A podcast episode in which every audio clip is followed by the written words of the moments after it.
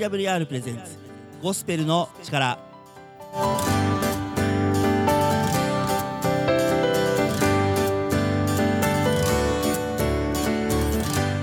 リスナーの皆さんお元気にお過ごしでしょうか？TWR がお送りするゴスペルの力のお時間です。今日のパーソナリティは TWR の中村海がお送りします。今日も番組の最後までお付き合いください。この番組では Twitter で皆さんからのつぶやきを募集しています。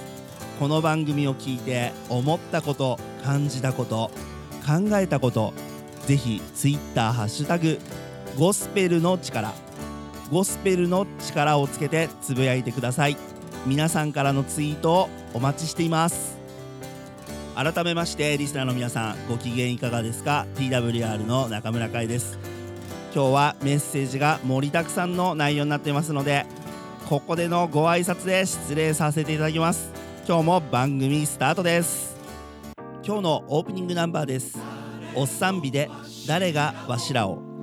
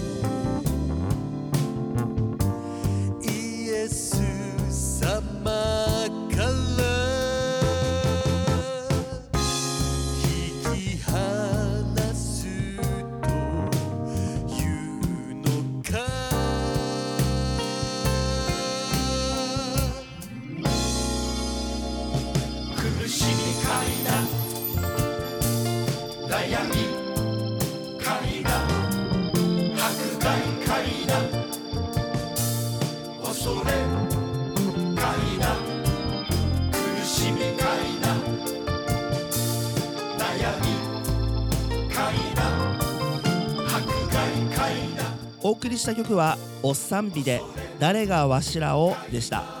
この曲をいい曲だと思ったら Twitter ハッシュタグゴスペルの力ゴスペルの力をつけてつぶやいてください。また曲のリクエストも Twitter ハッシュタグゴスペルの力でお寄せください。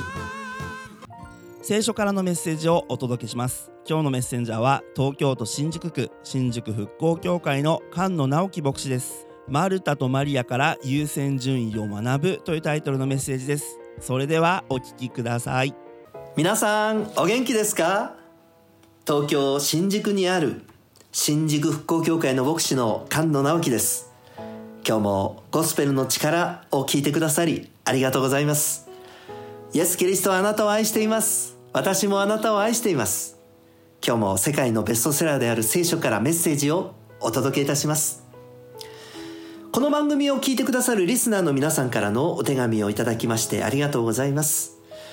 またどうぞお気軽にメールやお手紙等いただけましたらお返事をさせていただきたいと思います。さて今日はマルタとマリアから優先順位を学ぶという聖書からお話をいたします。まあ有名な姉妹なんですよね。マルタとマリア。まあ聞いたことがある人もない人もまあこれは有名な話である。そしてこの二人の生き方から人生の優先順位は何なのかってことをね今日はお話ししまた学んでいきたいと思います。マルタとマリアから優先順位を学ぶ。第一番目。一見このお家は平和に満ちていました。ルカ10の38を見るとさて彼らが旅を続けているうちイエスがある村に入られるとマルタという女が喜んで家にお迎えした。ある村というのはベタニアの村のこと。首都エルサレムからまあ3キロぐらいの距離ですね。歩いて1時間もかからないぐらいの。まあマルタは長女ですからイエス様を主人として迎えます。イエス様はこのマルタとマリアの家をよく好んでよく宿泊されたんですね。なぜイエス様はそのような宿泊をされたか。イエス様にはお家がなかったんです。誰かのお家に泊めてもらうかあるいはオリーブ山で夜を過ごしました。マタイ8の20を見ると狐には穴があり空の鳥には巣があるが人の子には枕するところもありません。人のことはイエス様。イエス様にはそのような安住の家がなかった。でもイエス様はそのように泊まる場所があった。さてルカ10の39を見てみます。彼女にマリアという妹がいたが主の足元に座って御言葉に聞き入っていた。まあこの妹の方のマリアさんはイエス様が来ると足元に座ってイエス様の言葉に耳を傾けていた。何かその光景が浮かんでくるようですね。まあこれは先生からお弟子さんが学ぶ時の姿です。弟子というのは先生から教えてもらう教えてもらったことをしっかりと身につける。そして実践する。そして今度は誰かにそれを教えていく。でもこのマリアさんのこの姿というのはユダヤ人にとって女性が教師になるってことはありえませんでした。まあ、故に学ぶ必要がない。だから女性が学ぶってことはありませんでした。まあ知恵のある女性は、まあ、知恵のある教師の男性と結婚してもでもこの旦那さんは奥さんの意見に耳を傾けるってことはまずありませんでした。そんな中でイエス様は伝統をぶち壊すかのようにマリアさんを足元に座らせその御言葉を語られた。一見平和に満ちた家でした。しかし2番目隠されていた本当の姿が現れてきます。ルカ10の40ところがマルタはいろいろともてなしのために気が落ち着かなかった、まあ、マルタは主人ですから、まあ、ユダヤの伝統に従ってまあ、そして一人の女性としてイエス様をもてなすための準備をしていました。客人はイエス様プラス12弟子少なくとも13人以上はいた。粗相があってはならない。まあ気が焦ってたんですね。まあそんな中彼女は気が焦っていながらも自分は良いことをしてる。自分は立派なんだ。そういう意識を持っていました。まあそうするとね自分はすごいって思ってる人がすごくない間違った人を見た時どうなるでしょうか。怒りが出てくるんですね、まあ、まずですね自分は正しいと思ってるんでね。こんな時に話を聞いてる場合か。あんたも一緒にもてなすべきじゃないか妹のマリアよ。まあ最初はねそのマリアに腹を立てるんですね。でもマリアに腹を立っていたその矛先はそれを諌めてくれなかったイエス様に向かっていきます。まあある時スーパーでレジでこう並んでいる人がいてまあそうするとですねスッとねその列のその2番目のところに入ってきたんですね、まあ、ずっと後ろ並んでるのにね。気が付かないのかなこの人はずうずうしい。そして先にレジを始めちゃった。ピッピッピッピッ。なんだこいつ。まあ最初はその人に腹立ってるんですけどね。それに気づいてくれないレジの人。まあ本当だったらねお客さんここ並んでますから一番後ろに並んでください。気づかずにねピッピッピッピッ。なんだよ。店員さんに怒りが向くように。マルタの怒りはマリアに向かいそして次第にイエス様に向かっていった。でそれに対して3番目イエス様がマルタに語られた。ルカ10の41から見てみます。主は答えて言われた。マルタマルタ。あなたはいろいろなことを心配して気を使っています。しかしどうしても必要なことはわずかです。いや一つだけです。イエス様はマルタのその奉仕もてなしおもてなしに感謝してたと思います。でも諌めたんですね。客人をもてなすことは大切だ。でもこの時必要なことは一つだけだよ。それは御言葉を聞くことだ。それをよく考えてごらん。ってこう言われたんですね。42節マリアはその良い方を選んだのです。彼女からそれを取り上げてはいけません。なんでマリアの側に立ったか。まあ、マルタはお姉さんですからねこの家の中で一番力を持っている主人です。でこのマルタ以上の力で権威でもし言葉を語らなかったとしたら後でこのマリアはね大変な目にあっただろうと思うんですよね、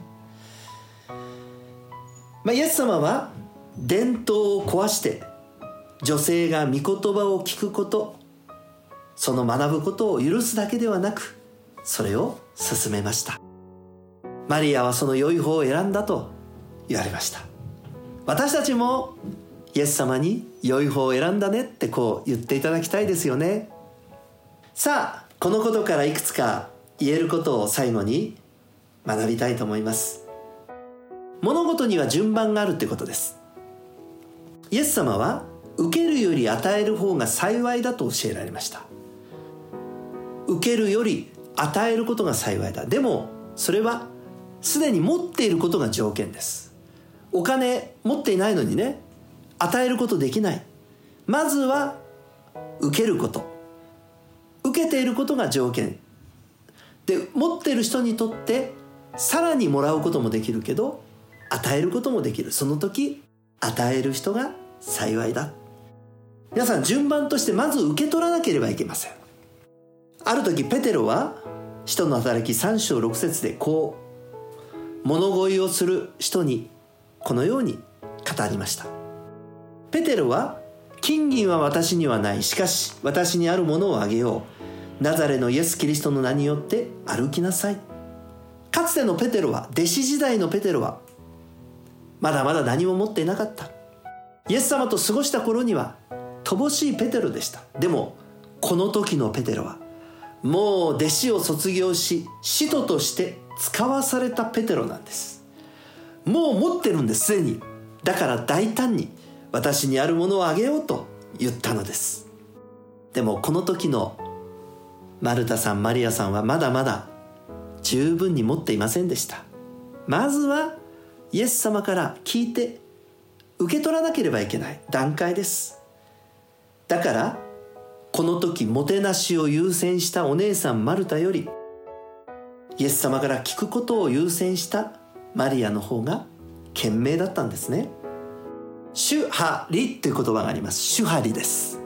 守る破る離れる、まあ、芸能や道のつく世界においてまず先人の教えをまず学び守ること。それからスタートいたします。やがて学んだ人がだんだん型を破っていく。そして最後は自分のその形を確立する。でも面倒くさい早く。だからいきなり自己流でやってしまう。皆さんそうすると中途半端に終わってしまいます。まずは学ぶ。まずはそれを習得することが先です。同じように私たちまだまだ乏しい状態であるならあのマリアさんのようにまずイエス様の言葉を聞くことを忘れないでください。二つ目自己義認から解放されよ自己義認マルタは自分は正しいと思ってました。いいことをしてる。ご一行をもてなしている。まあ誰が見てもねもう文句のつけどころがありません。でも彼女の心の中には傲慢という自己義認のその種が潜んでいた。皆さん私たちはどうぞこれから毎日聖書を読みイエス様の言葉を聞くことなぜそれが大切か。そうするとね傲慢な心がわかるんです。光が当たって。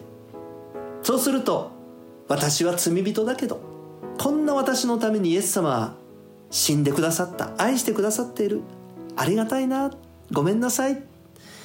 まあそうやってね毎日毎日悔い改めることができるのでその傲慢を取り除くことができる。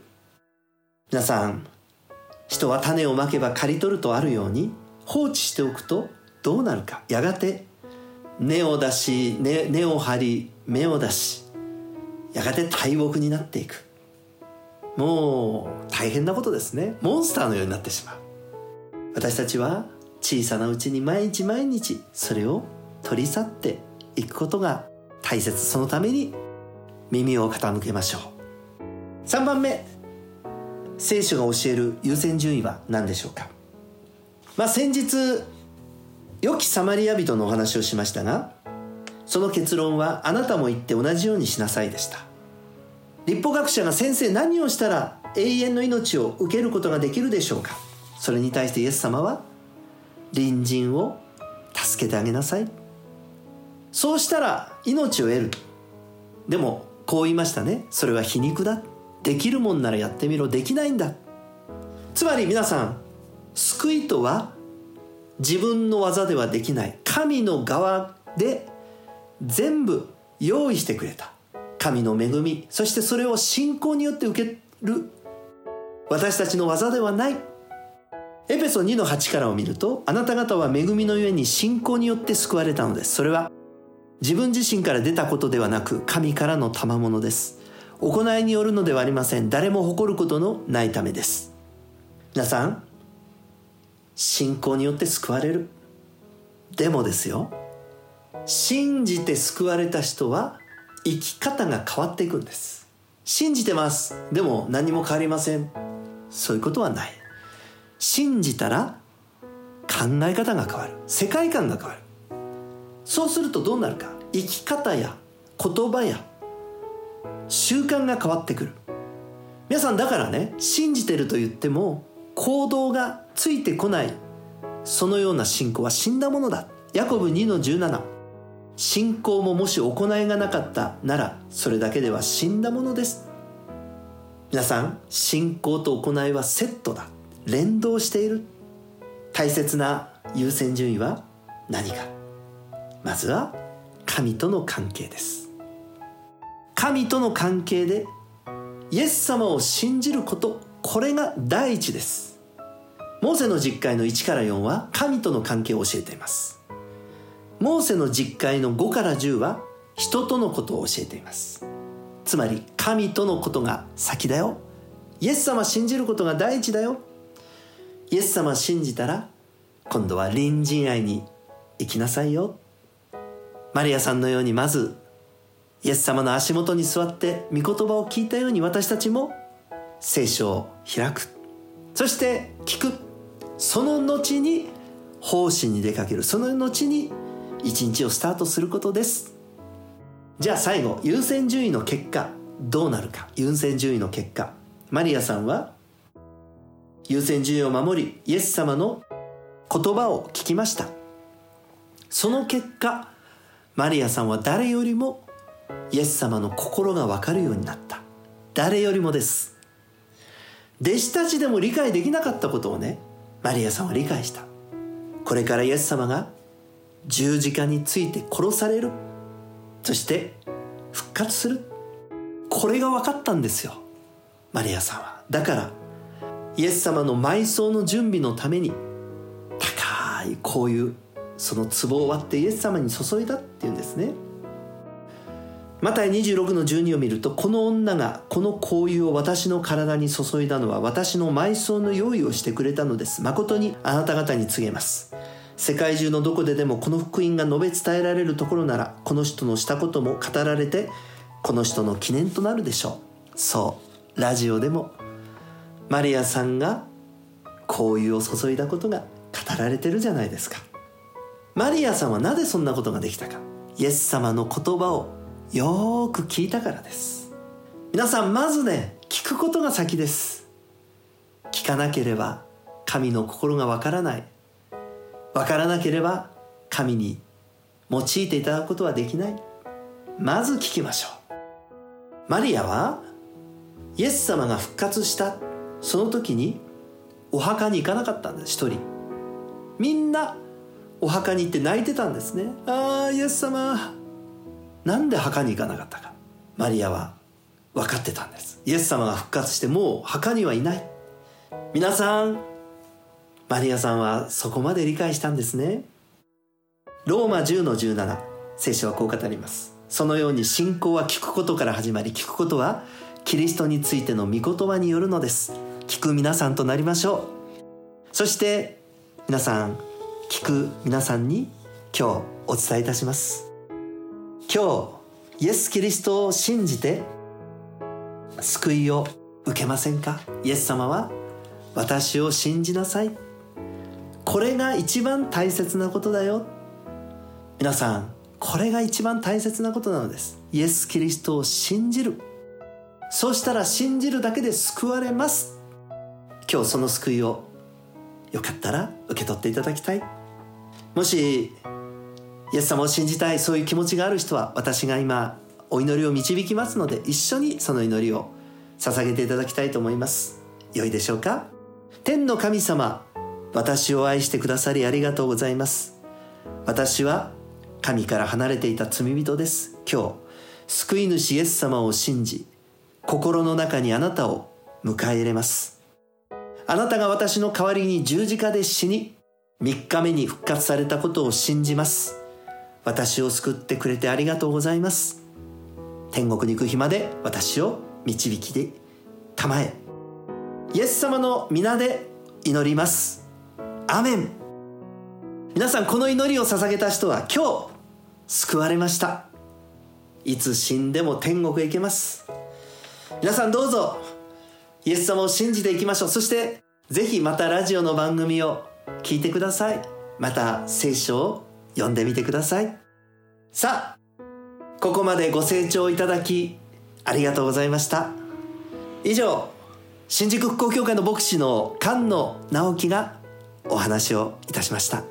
それではまた次の機会にお会いいたしましょう。ごきげんよう。さよなら。菅野直樹牧師によるマルタとマリアから優先順位を学ぶというタイトルのメッセージでした。皆さんこのメッセージを聞いてどのように感じたでしょうか。メッセージの中で聞くことが大事というお話がありました。え聞くことなんとなくこう教わることに近いのかなと思いました。聖書の言葉から、えー神様の言葉から学ぶ受け止める。そして、えー何か行動につなげていく。そうすることできっと前向きな人生が送れるようになる、うん、そんな取っかかりにですねぜひ聖書の言葉を皆さんの心の中に受け入れてもらえたらいいな。そんなことを考えました。ぜひご意見ご感想ツイッターハッシュタグゴスペルの力でお寄せください。そしてここからはエブリマンアウォーリアのショートプログラムをお届けいたします。それではどうぞ。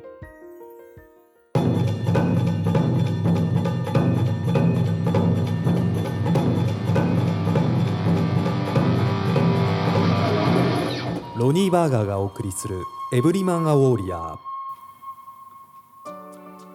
テッドが妻の愚痴を言っていたので私は彼に一つ質問をしました。テッドは妻のシンディが自分に要求してきて自分が何をしても満足してくれないと文句を言っていました。私は言いました。テッド悪いけど一つ質問をさせてくれ。結婚生活において神様から与えられた責任をどのように果たしている？彼はあっけに取られて意味がわからないと答えました。私たちは新約聖書のペテロの手紙第一3章を開きました。同じように夫たちを妻が自分より弱い器であることを理解して妻と共に暮らしなさい。また命の恵みを共に受け継ぐ者として尊敬しなさい。そうすればあなた方の祈りは妨げられません。私はテッドに尋ねました。シンディを尊敬していることまた彼女が特別な存在であることを分かってもらうために君は何をしている？テッドはこの聖書箇所は初めてだと答えました。これを機にテッドは変わり始めこの聖書の原則に従い始めた時彼とシンディの結婚生活に新鮮な風が吹き始めました。本日のメッセージはいかがでしたか？エブリマンウォリアでは皆様からのご意見ご感想をお待ちしています。詳細はホームページ emaw.jp emaw.jp をご覧ください。それではまた次の時間にお会いしましょう。エブリマンアボーリアの内容に興味を持たれた方ぜひ emaw.jp emaw.jp にお便りをください。またツイッターハッシュタグゴスペルの力でも男性のあなたのご意見ご感想をお待ちしています。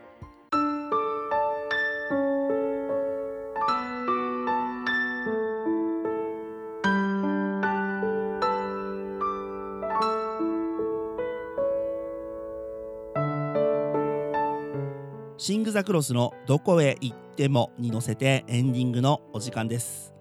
今日も番組の最後までお付き合いをありがとうございました。今日のゴスペルの力いかがでしたか？ぜひツイッターハッシュタグゴスペルの力。